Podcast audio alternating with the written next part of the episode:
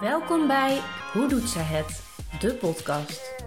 Ik ben Wietske van Esveld en als loopbaancoach begeleid ik moeders naar werk dat bij hun en hun leven als moeder past. In deze podcast ga ik in gesprek met andere moeders over hun werk en de manier waarop ze hun werk inrichten rondom het moederschap. Luister je mee? Ik eh, ben hier vandaag bij Sophia van Kleine Grote Mensen. hè? Zo klopt ja, dat? Ja, klopt. En eh, we gaan in gesprek over haar werk en over hoe ze dat combineert met het moederschap. Ehm, dus heel fijn dat ik hier mag zijn. Kan jij vertellen wat jij doet en wie je bent? Ja, dat kan ik. Ehm, nou, ik ben dus Sofia van Splunter. Ik ben 35 jaar. En ehm, ik heb twee kinderen van 5 en 7 jaar. En als werk, ik werk eigenlijk nu twee, ik heb twee jobs. Dus ik werk aan de ene kant voor gemeentes. Word ik ingehuurd om eh, ondernemers te ondersteunen. Dus een stukje ondernemerscoaching en advies. En daarnaast ben ik al een tijdje bezig om uh, coachingspraktijk op te zetten voor ouders. Dus echt eh, gericht op opvoedcoaching. Wat ik ook op Instagram deel. Ja, dat klinken wel als twee hele verschillende dingen. Ja, Hoe lang doe je allebei die dingen al? Eh, nou, het langst doe ik eigenlijk dat werk voor de gemeentes. Dat doe ik al eh, ja, sinds dat ik begon met werken, dus een jaar of eh, denk ik negen. En ehm, ja, op zich is, zie ik daar ook wel overlappingen. Want in, in het ondernemerscoachen, vooral ondernemers die het, die het moeilijk hebben, kom je ook vaak in privé-situaties terecht. Waarin het moeilijk gaat in het bedrijf, maar er ook privé-issues zijn. En dan ben je ook eigenlijk bezig met het coachen van je leven en het helpen met hoe kun je dingen beter inrichten zodat je hè, meer focus krijgt op je bedrijf of dat er meer rust komt thuis. Dus in die zin ben ik meer me gaan richten op families en gezinnen, omdat ik dat een heel interessant eh, thema vind. En daar heb ik opleidingen voor gedaan. En dus dat is eigenlijk waar ik de laatste tijd eh, mee bezig ben. Grappig, ik had die Ja. raakvlakken toen je het zei, die, Nee. die had ik nog helemaal niet gezien. Maar nu je het zo uitlegt, begrijp ik het wel wat je zegt. Ja. En met wat voor soort vragen komen ouders bij jou terecht als Ja. ze jou als opvoedcoach inschakelen? Ja, goed ja.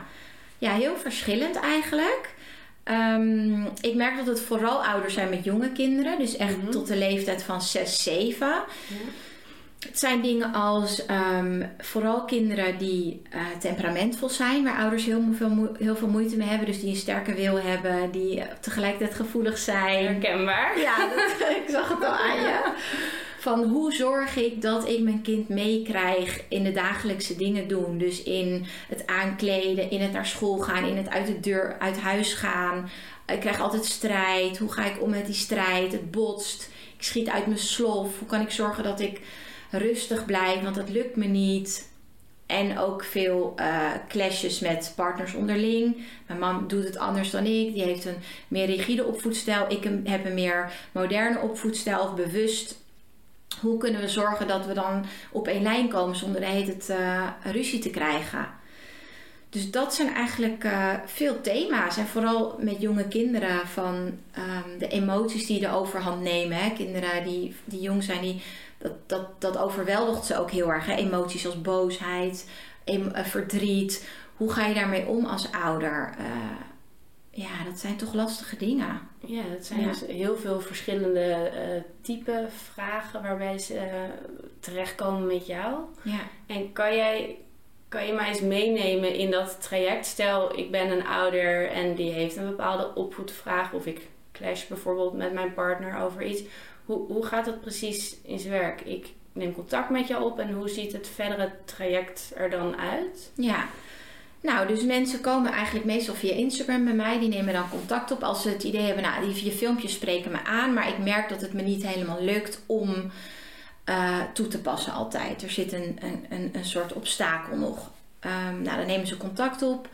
En dan bel ik ze voor een korte intakeformulier, kennismaking om te kijken, kan ik wat voor je betekenen? Het kan ook zijn dat, dat het net een zwaardere problematiek is, waarbij ik zeg, ik kan beter iemand anders inschakelen of het- dat we het samen oppakken. En als ze dan uiteindelijk zeggen nee, of ik zeg, ik kan jullie inderdaad in een traject meenemen, dan ga ik kijken hoe groot en hoe breed is die vraag. Heb je aan één sessie genoeg? Of als er meerdere dingen spelen die al langere tijd spelen, Ehm, dan kan het zijn dat ik voorstel, nou laten we in ieder geval een, een traject aangaan van drie sessies of van zes uh, sessies. En dat we dan tussendoor kijken, halverwege, hoe gaat het ermee? Ik vind het altijd belangrijk dat ouders wel het gevoel hebben van dat ze niet verplicht worden om een heel traject aan te gaan met mij. Want soms, ik, ik zie heel vaak dat je aan één sessie al genoeg kan hebben. En tegelijkertijd ehm, kan het helpen om iets langer te zitten, omdat je zowel vragen hebt van hoe zit het eigenlijk? Wat, waarom gebeurt dat steeds met mijn kind? Waarom wordt hij altijd zo boos? Waarom kom ik altijd in die strijd? Om dat uit te zoeken, naar je eigen patronen te kijken en tegelijkertijd te gaan kijken in vervolgsessies, hoe kan ik dat nou praktisch? Hoe kan ik nou op een dagelijkse basis, wat kan ik zeggen? Wat kan ik doen? Hoe kan ik grenzen stellen? Met praktische tools dat, dat implementeren, omdat het gaat om begrijpen van het gedrag eigenlijk van je mhm. kind, maar ook van jezelf. En pas daarna kan je gaan kijken, ja oké, nu begrijp ik het, wat kan ik doen? Ja, en ja. heb jij het idee dat, dat ouders dan uh, genoeg hebben aan die contactmomenten tijdens die traject, uh, gewoon tijdens die consult? Of heb je ook dat je tussendoor een soort van ondersteuning biedt? Ik kan mezelf wel goed voorstellen dat je dan op een gegeven moment in het dagelijks leven tegen een situatie aanloopt. Dat je denkt van, oh, hoe, hoe kan ik dit het beste aanpakken? Kunnen ze dan ook, zeg maar, tussendoor jou raadplegen? Of is het echt gewoon ehm, dat ze gebruik maken van die contactmomenten tijdens die consult? Ja. Nou, wat ik wel vaak heb, is dat ik zeg onthoud en schrijf ook die situaties op waarin je er niet uitkomt. Kijk, het is niet zo dat mensen mij zeggen, stel het is vijf uur of half zes middag. Ik sta nu met een gillend kind, Sophia help mij. Dat ik een soort ambulant ben. Het is meer dat we dan die situaties gaan uh, bespreken en ook gaan analyseren. Van oké, wat gebeurde er? Wat was de aanleiding? Wat was de trigger dat je kind uh, uit zijn plaat ging? Wat was de trigger dat jij uit je plaat ging? Wat heb je toen gedaan? Oké, wat, zouden we, wat zou je anders kunnen doen? Um, dus vooral dat analyseren. En ook uh, tools meegeven voor de volgende keer. Dus stel je komt weer in zo'n situatie, kind wil niet meewerken, neem even afstand, ga even in een andere ruimte ademhalen. Is dat gelukt? Oké, ja, het is gelukt. Wat gebeurde toen? Of is het niet gelukt? Waarom lukt het niet? En als je elke keer tegen dezelfde. Want de situaties zijn uiteindelijk allemaal verschillend, maar er zit mhm. vaak wel een rode draad in. Dus als het gaat om meewerken, kleren aandoen, gaat het ook vaak om meewerken om in de auto te gaan. Of meewerken om ehm, naar bed te gaan. Voor elke situatie kan ik wel een script met je meenemen. Maar er zit uiteindelijk ook een soort klik bij jezelf. Oh, oké. Okay. Mijn kind heeft even erkenning nodig. Mijn kind heeft even nodig om gezien te worden. Ja. Ik moet bij mijn grens blijven. Dat... En die rode draad, die maak jij denk ik inzichtelijk. Ja, Precies. Wat, wat, wat zit daaronder? Wat zit erachter dat het je niet lukt om die grens te stellen? Waarom lukt het je niet om te zorgen dat je kind bijvoorbeeld ehm, aan tafel blijft zitten tijdens het eten? Zijn je verwachtingen wel reëel? Is het, kan je het verwachten van het kind? Uh, ben je daarin ferm genoeg? Niet per se streng, maar ben je duidelijk? Is het voor jou ook een grens waarvan je zegt, daar komt niks tussen? Of is het een zachte grens. Interessant. Wel. Ja. ja. En wat, wat vind jij de leukste dingen om te doen tijdens het traject? Wat vind jij de leukste taken? Um, nou, wat ik heel leuk vind eigenlijk is om, om vooral met ouders, dus uh, partners onderling, te kijken hoe kunnen jullie meer gaan samenwerken. In plaats van tegen elkaar te werken. Wat kinderen ook weer voelen, waar kinderen ook weer op gaan reageren. Want als kinderen voelen, ouders zitten niet op één lijn, is er, betekent dat heel veel ruimte voor ehm, om het ervan te nemen, zeg maar. Omdat als er geen duidelijk front is. Dus ik vind het heel mooi om, dat heb ik van de week gehad, een hele mooie sessie met twee ouders, waarin ik echt ging kijken van, joh, wat, wat, wat heb jij nou nodig van je partner? Weet je wel, niet een lerende les. Zo moet je het toch niet doen, schat. Ik heb je al zo vaak gezegd, stel, wees nou gewoon strenger. Maar oké, je hebt gewoon wat steun nodig van je partner. Oké, waar vind je dat moeilijk om te geven? Ja, het vind ik moeilijk om te geven. Wat dan? Ja, ik heb ook nooit die steun ervaren van mijn ouders. Dus, en uiteindelijk, als we dat ontrafelen, komen we er tot een heel kwetsbaar iets. Eigenlijk vraagt die moeder om even gezien en gehoord te worden. En die vader wil eigenlijk ook die warmte kunnen bieden maar heeft daar vanuit zijn eigen patronen weer moeite mee. Dus als we daar naar kunnen kijken, dan ben je al echt, nou, dan ben je al echt zo een eind op weg. Ja, Als je nader tot elkaar komt. dus dat, dat vind je eigenlijk het leukste. Dus Ja, mensen echt het leukste. nader, nader tot elkaar Ja, brengen. ja. En wat geeft jou, als je dan terugkijkt naar, naar bijvoorbeeld een traject waar wat heel goed gelukt is dan in je ogen, of wat heel goed verlopen is in jouw ogen, eh, wat geeft je dan het meest voldoening als je daar aan terugdenkt? Jeetje, ja, goeie.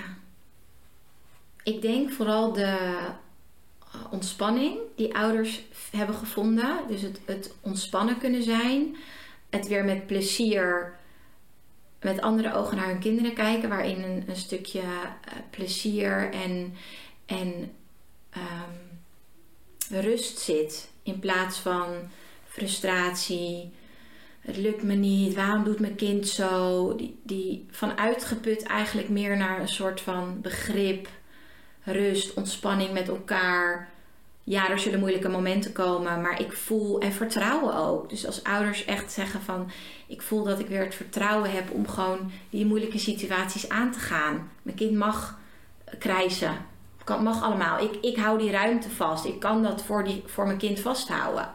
Dan denk ik, wauw, dat is zo mooi. Als, als ze dus dichter bij hun kind komen of dichter bij hun partner. En het liefst het hele gezin dichter tot elkaar. Ja, Ja, dus dat, dat, dat het, vind ik wel meest, echt ultiem. het meest voldoening geeft jou Ja. dus dat je echt die shift ziet. Dat ze echt gaan richting vertrouwen en dat ze het idee hebben dat ze de situatie goed kunnen overzien Ja. en dat ze weten hoe ze ermee om kunnen gaan. Ja. En begrip ook vooral voor, oh, zo werkt het bij mijn kind. Oh, als ik eventjes dat stukje luister naar mijn kind, is het ook logisch dat hij naar mij gaat luisteren. Of als ik dat stukje erkenning bied voor zijn gevoel, ah, kan mijn kind ook ontspannen. Dan snap ik hem. Hmm, Ja, mooi, ja. lijkt me, om dat te zien. Ja, ja, dat is echt transitie. Dat is echt geweldig. Dat was echt mijn doel ook met, me, met, met het starten van. Dat ik gewoon heel erg het gevoel had van. Er mist gewoon soms begrip vanuit ons als ouders. Van hoe we kinderen zien. Dat we ze niet zien als een gelijke. Ze zijn geen volwassenen. Ze eh, processen, ze, ze ehm, verwerken dingen anders. Ze, ze, ze zien dingen anders. Dus ga eens kijken wat, hoe dat zit. Oh, Ja. oké. Ontwikkeling van kinderen. Impulscontrole. eh, dingen willen. Weet je, dan klikken er heel veel dingen. Dat vind ik zo fijn. Want dan is er minder strijd nodig. Is dat ook waarom je dit uiteindelijk bent gaan doen? Hoe, hoe ben je hierbij gekomen om echt je dan dus te gaan richten op ouders en op kinderen? Is dat eh, omdat je dingen om je heen zag? Of is dat een bepaalde reden dat je precies met deze doelgroep bent gaan werken? Ehm, ja, ik denk dat dat. Ik denk dat dat ook komt deels vanuit, eh, vanuit zeg maar mijn eigen achtergrond, dus mijn eigen gezin, waarin ik eh, het gevoel heb gehad dat dat niet, niet ikzelf, maar eh, zeg maar, ik heb een broer of zus. Nou, dat ik dat gevoel had dat mijn broer of zus, ik zeg even niet wie, want dat voor diegene's privacy, dat die niet goed werd begrepen eigenlijk door mijn ouders. En ehm, ik was daarin altijd het lief, lieve kind, het brave kind. Ik deed altijd netjes wat er van me werd gevraagd. En ehm, mijn broer of zus dus niet. En dat heeft best wel wat, wat bij mij, eh, dat heeft best wel wat gedaan voor mij. Dat ik dacht, ja, wat vreselijk vond ik dat eigenlijk. eh, om dat te zien. Ja, om dat te zien. Dus het is ook een stukje, denk ik, van. Ik, ik zou niet willen dat dat, dat dat nog steeds gebeurt. Of een soort van missie van. Zo belangrijk dat ik het vind dat ouders hun kinderen begrijpen, omdat het leidt tot. eh, het kan gewoon heel erg. Kan gewoon tot hele vervelende situaties leiden als dat Ja. niet zo is. Ja, en dat heb je dus met eigen Ja. ogen of te- gezien, Ja. of dat heb je zo ook ervaren. Ja, ja. Wat mooi dat dat daarvan, dat, je, dat, dat de reden is dat je dit bent gaan doen. Ja, daar ben ik ook pas later achter gekomen. hoor, Dat dat eigenlijk een soort inspiratie vormde voor mezelf. Terwijl ik dat dus zelf niet heb ervaren. Dus dan meestal komt het uit een drive van... oh ja, ik heb zelf ervaren dat ik niet werd gezien of werd gehoord als kind. Maar juist doordat het mij misschien niet betrof en ik het zag gebeuren... ehm, ja, maakt dat, dat. Ja, dat is wel een enorme drijfveer. Dat, ik kan er ook wel echt ontroerd van raken. Als ik dus zie van ouders van, oh ja, heel erg aan het vechten zijn tegen hun kind. Van waarom doet hij dit nou niet? En waarom luistert hij niet gewoon? En dan, dan is dat wel mijn, mijn drijfveer. En dan komt er iets in mij naar boven van... Oh, het, Dat is... daar wil ik wat aan doen. Ja, Ja. dat snap ik wel. Ja. En wat voor een opleiding of cursus heb jij gedaan om uiteindelijk dit werk te kunnen doen? Ja. Nou, omdat ik dus eigenlijk vanuit een heel ander werkveld eh, kom. Dus niet vanuit eh, eh, psychologie of dat heb ik allemaal niet gedaan. Of ehm, ben ik eigenlijk begonnen met familieopstellingen. Dus het doen van een opleiding dat je familieopstellingen ook kan begeleiden. Dus dat is systemisch werk. Ja. Waarin je gaat kijken naar onderliggende patronen die er binnen gezinnen spelen. Daarin word je ook heel erg uitgedaagd om naar je eigen patronen te kijken. Dat vond ik zo een mega eye-opener van dingen die dus op, onder het oppervlakte liggen. Die je dus niet in een één op één gesprek eruit krijgt, maar door het in het veld iets op te stellen. Je ouders, je broer of zus, je partner. Dat je kan voelen dat er eigenlijk wat speelt wat niemand, wat niemand over praat. Ja. Dus een diepere laag. Ja, een diepere Eh, laag, de onbewuste diepere laag. Ehm, daarna heb ik een opleiding gedaan tot eh, kinder, eh, kinder- en oudercoach.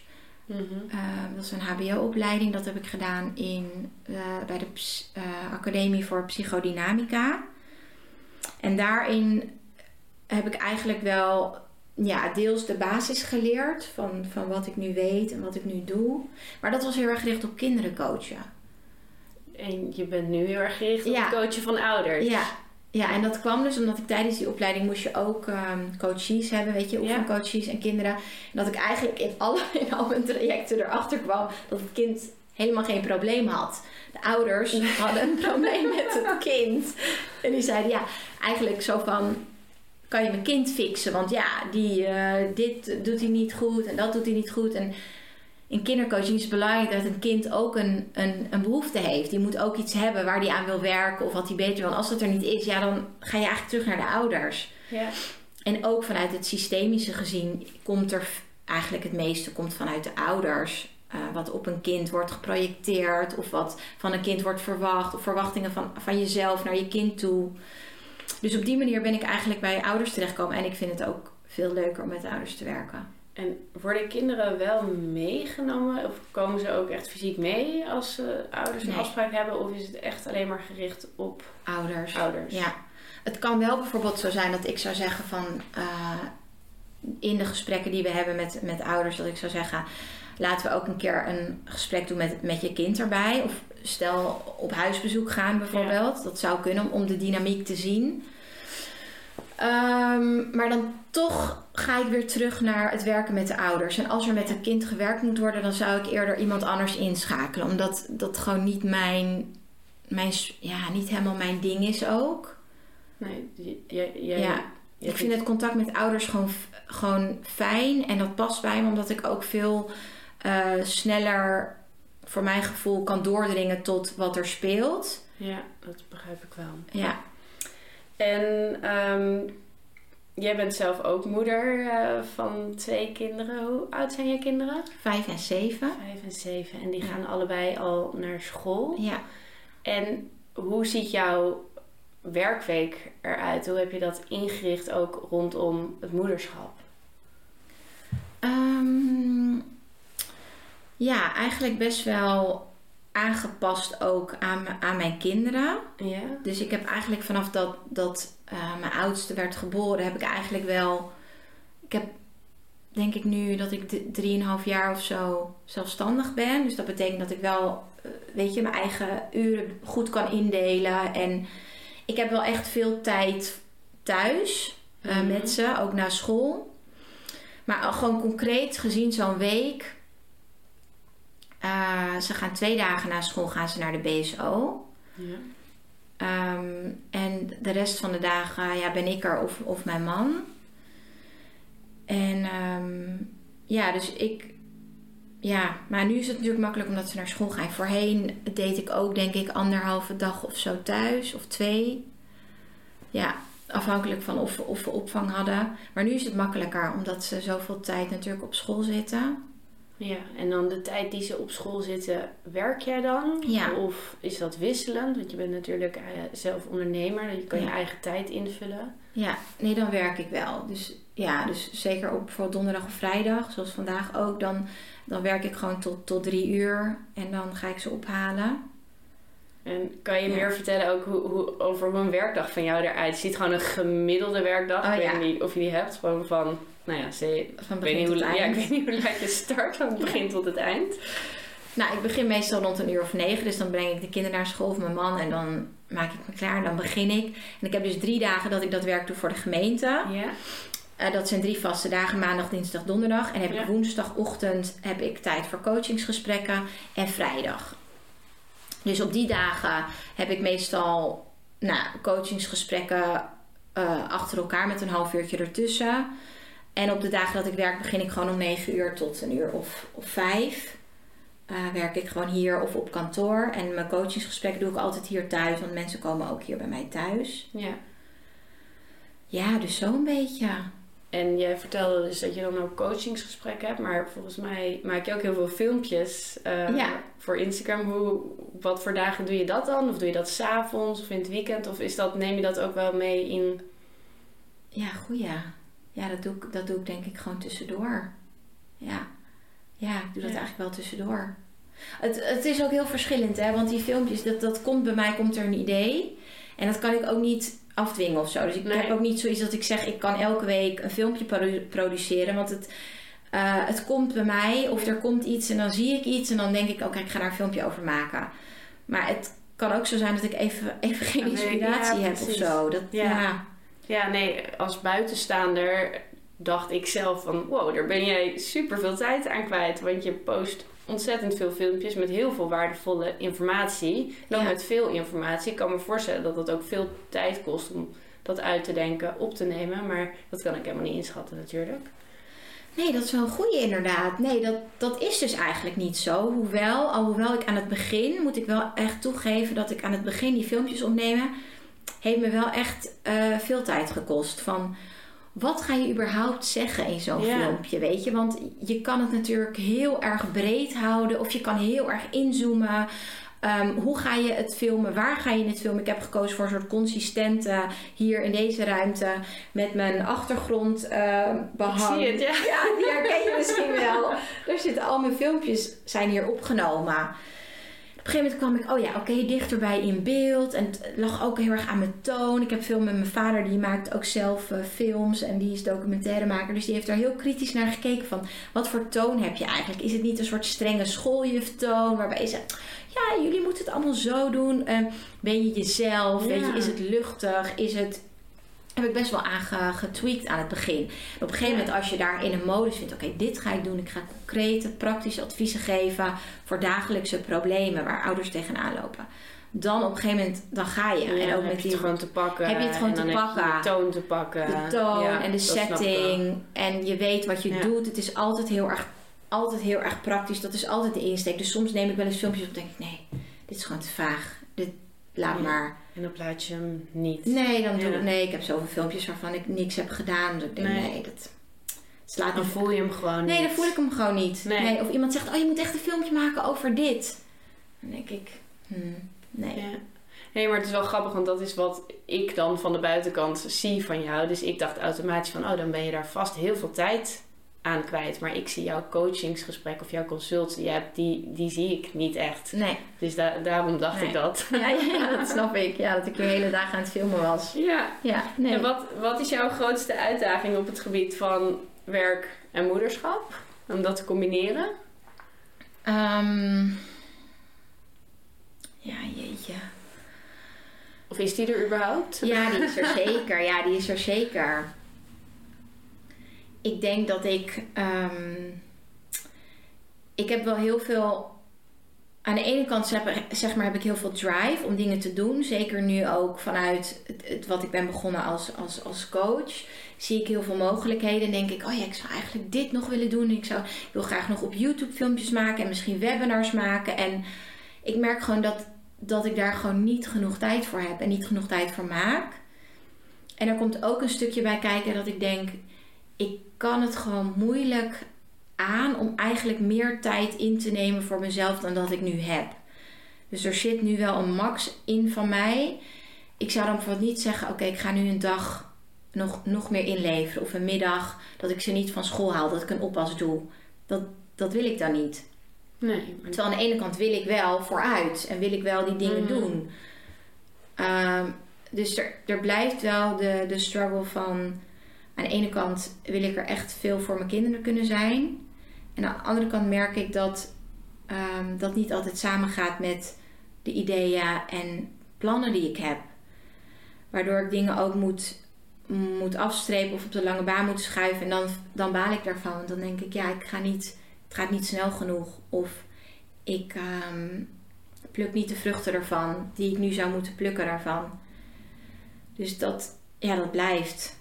Ja, en Ja. heb je ook wel momenten dat je denkt van de balans tussen het werk dat ik doe en de hoeveelheid dat ik er voor mijn kinderen en voor mezelf kan zijn, die, die voelt nu goed. Heb je dat soort momenten ook? Ja, ja, ja, wel heel erg. Ja. Ja. Want ik voel nu wel, ook zoals bijvoorbeeld op zo'n dag als vandaag, dan kan ik gewoon, heb ik getennist, dan kan ik, heb ik een intake gesprek gehad met een ouder, heb ik dit gesprek met jou, Ja. wat superleuk is. En dan, dan voelt dat wel echt als ruimte voor mezelf. Want soms Ja. wil ik ook wel eens op, op een, een van de dagen gewoon heel eventjes niks doen. Of even koffie drinken met een vriendin. Of, Ja. dat vind ik ook belangrijk. Dus ik, kan, ik heb ook gedacht, ja, ik kan wel al mijn tijd heel efficiënt benutten. Maar ik heb ook gewoon even behoefte aan, weet je, dingen die even niet werkgerelateerd zijn. Om even sociaal te zijn of te sporten. En Ja. Die balans is er nu. Maar als ik dus die, die plannen wil verwezenlijken, dan moet ik dat weer inleveren, snap je? Dan moet ik zeggen, nou, dan ga ik dat niet meer doen. Geen vriendinnen dingen meer. Dan ga ik echt alleen maar effectief. Ja. Ja, en nou ja, soms je kan ook niet alles tegelijkertijd Nee. doen. Hè? Soms kan je ook beter maar focussen op een behapbaar aantal Ja. dingen. Want vaak haal je er dan nog wel meer uit dan dat je echt op tien dingen tegelijk Precies. En dan tenminste doen wat goed is, weet je. Tenminste doen wat, wat... En dan doen wat je doet, dat je dat ook goed doet. Ja, Maar ja, er zit ook een stukje tekortschieten in naar, naar eh, vriendinnen, weet je wel. Waarvan ik denk, oh ja, heb ik, ook, heb ik ook heel lang niet gesproken. Weet je wel, die zou ik eigenlijk ook eens moeten bellen. Daar zou ik eigenlijk ook eens koffie mee willen drinken. Ja, en dat...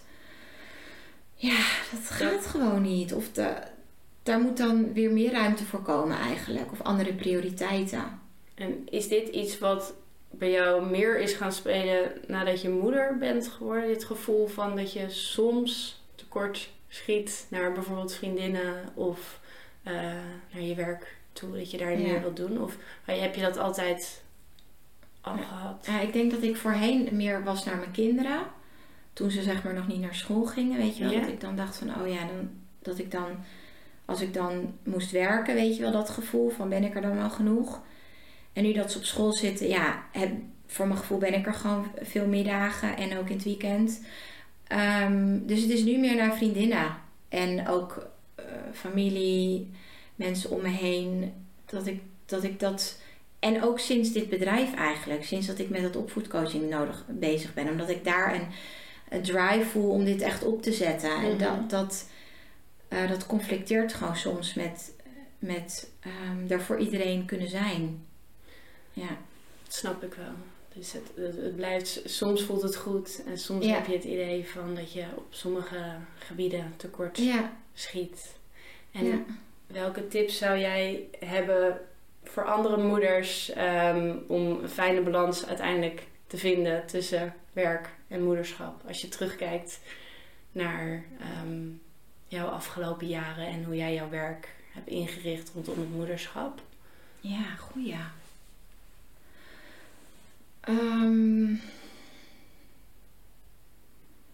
ja, d- ten eerste is het denk ik heel belangrijk om voor jezelf ook na te gaan van waar, waar ligt mijn prioriteit, weet je? Als je constant het gevoel hebt, ik schiet tekort. Kijk, waar, waar ik echt heel veel winst zie, zie te behalen, Ja. voor ouders, voor moeders is eh, in de weekenden. Ik zie vaak dat heel veel moeders heel veel plannen in de weekenden. Want alle vrienden moeten ook nog gezien worden. En er moeten nog alle verjaardagen afgegaan zijn. En aan het eind van het weekend denk je als moeder wel eens... Oh, heb ik mijn kind eigenlijk wel gezien? Heb ik wel echt één op één tijd met ze gehad? Of heb ik wat leuks met ze kunnen doen? Dus mijn tip daarin, maar dat is meer vanuit, vanuit mij. Als je het Ja. gevoel hebt, ik schiet tekort naar mijn kinderen. Ja, heel simpel. Streep gewoon sociale dingen weg. Weet je, dingen die niet het verjaardag van je neefje aan de andere kant van het land. Ja, jammer. Weet je, je hoeft er niet, je hoeft er niet voor iedereen te zijn. Je, het belangrijkste is dat je er bent voor jezelf, voor je kinderen, voor je partner. Dat is je, je basis. Als dat goed is, dan kan je weer op andere mensen richten. Maar. En daarin ook, ja, weet je, als je goed wil voelen en je sport is belangrijk voor je of yoga of wat dan ook, maak daar een prioriteit van. Dat je in ieder geval één keer per week, begin ook klein. Van wat kan ik doen om wat meer rust voor mezelf te vinden? Plan dat en zorg dat Ja. er niks tussen kan komen. Regel desnoods een oppas. Het maakt je alleen maar een betere moeder om die tijd voor jezelf te hebben.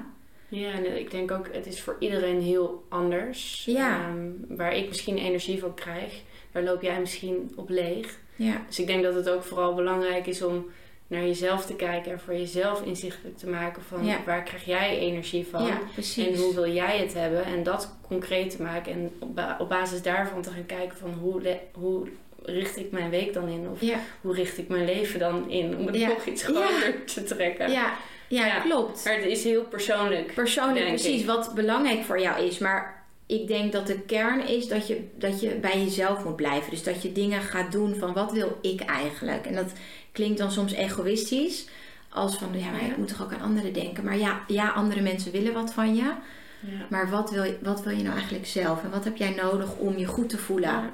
En uiteindelijk is dat de basis natuurlijk voor alles. Precies, Dus- waarvanuit je er weer voor anderen kan zijn en, en de basis waarvanuit je verplichtingen aan kan gaan met anderen. En nee, dat klopt inderdaad. Dus, dat, dus ik denk dat moeders wel eens zichzelf daarin vergeten. Van ja, ik moet voor mijn kind zijn en voor mijn partner, voor mijn familie wil ook nog dat ik kom. En, Ja. Maar begin, begin maar bij jezelf, want Ja. anders word je, word je leeggezogen. Ja, nou, het, het klinkt heel makkelijk, maar Ja. dat, dat is wel een moment dat je zelf gewoon eventjes moet gaan zitten en kijken van wat Ja. is voor mij belangrijk en Ja, voor mij wordt even op te schrijven. ja, Eh, maar dat, dat zie ik wel vaak dat andere moeders dat vergeten om echt na te denken van ja. wat is voor mij de ideale werkweek of Ja. eh, mijn ideale leven, hoe Ja. ziet dat eruit? ja, In precies. plaats van alleen maar mee te gaan in de rush van Ja. waarin ze zitten. de waan van de dag of de, beslommeringen of de verplichtingen die er allemaal zijn.